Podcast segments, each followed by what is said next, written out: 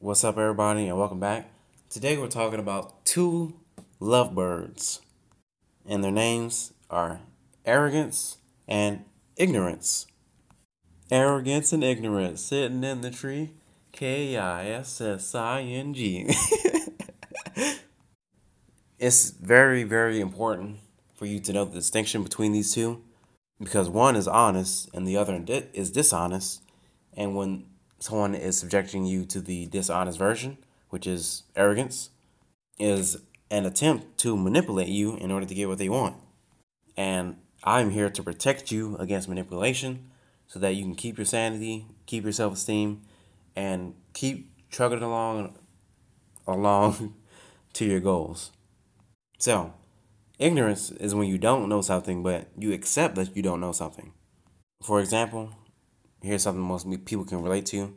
Everybody knows how to drive a car, but only a very small group of people know how to fix cars and know how the cars work on a very intimate level.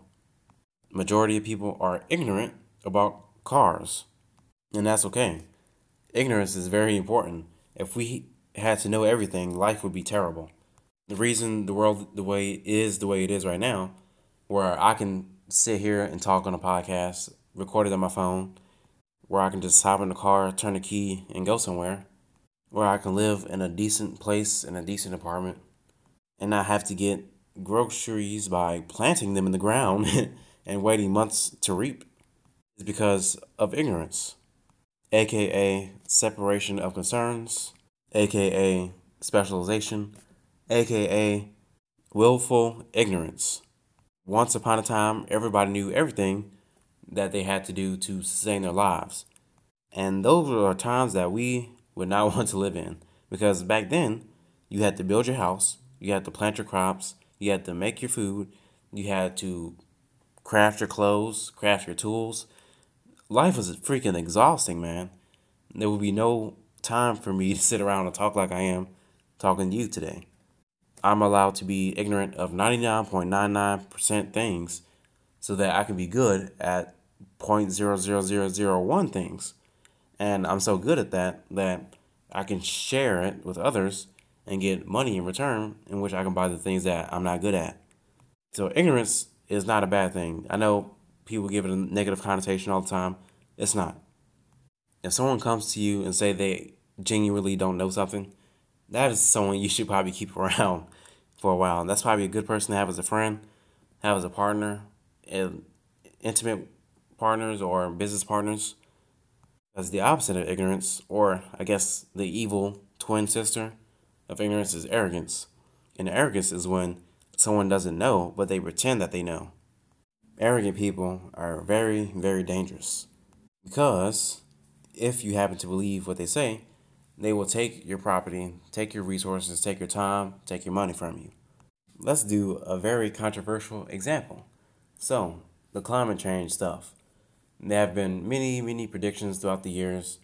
There's probably a PDF of it somewhere of predictions where people saying the world going to end because of climate change or whatever it was at the time, either global cooling or global warming. Now they just call it climate change just so they could just keep it up, keep it up.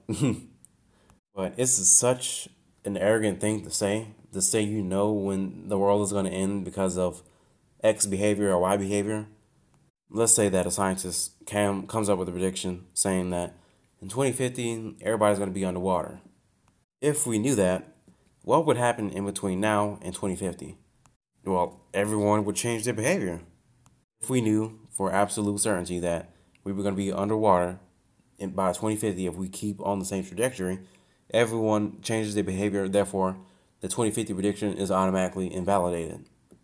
Not only has a lot everyone altered their decision making and their actions, but new technology is introduced that is more efficient, less harsh on the climate, and other such things. When those things happen, when they come onto the market, that instantly changes everything that happens in the future let's say that I can guarantee you that the price of some stock was going to be $100,000 in 2030. If that information was known, what would happen? What would happen is everyone would change their behavior, the stock would be bid up instantly, passing $100,000, which would immediately invalidate my prediction. There's only one true sign that you need to know if someone is arrogant or not. And all you have to do is just question them. That's all it takes to expose an arrogant person. The person who's there just to manipulate you, to get resources out of you, he or she or they cannot handle feedback of any kind, positive or negative. Well, scratch the positive part. They can't handle negative um, conflict. This is why certain topics are heavily censored on the internet. The people who want to have the narrative a certain way know that if the truth were to come out, if arguments were to be had, that their position would be invalidated and the predictions would be um, revealed as false. If I were to come up to you and say, "Hey Jeff or Becky, I'm going to be making 500 grand in the next 10 days," you would naturally be skeptical and you would begin to ask me questions. But if you were to ask me questions and I just spazzed out on you, then you would know that I was lying and that my prediction was going to be proven false. This happens in very subtle ways throughout our lives, especially in childhood. Most people cannot question their parents at all. Parents who don't allow their children to question them are arrogant, to say the least. Because if your goal is to raise healthy, well adjusted children, you should be open to any feedback possible. And you should be actively asking for any feedback from your children. And so uh, if you censor your children, not allow them to give you feedback, I can't I can't say that you're a good parent. You're probably not a good parent. Imagine you want to go to a lifting competition, right? So you go to the gym for a few months, you do the best you can to get jacked, and you have your trainer with you, he's training you, but every time he tries to correct your form, you're like, no, man, this is right. I'm doing it the right way. And you just keep going your own way. You're arrogant, and there's no way you're going to get any medals at that competition. I hope this was helpful to you in some way. The moral of the story is ignorance is not a negative thing. It's, it can be a positive thing if admitted to and that the modern world is based on ignorance, I get to be ignorant of 99.99% of things, and therefore I get to focus on the things that I truly care about and that I can be most effective at, and then trade my rewards from doing that activity for the things that I don't know how to do.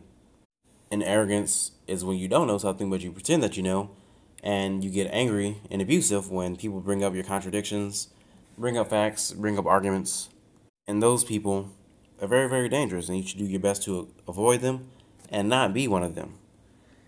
Uh, with that being said, that's all I got, and I will see you in the next one. Peace out.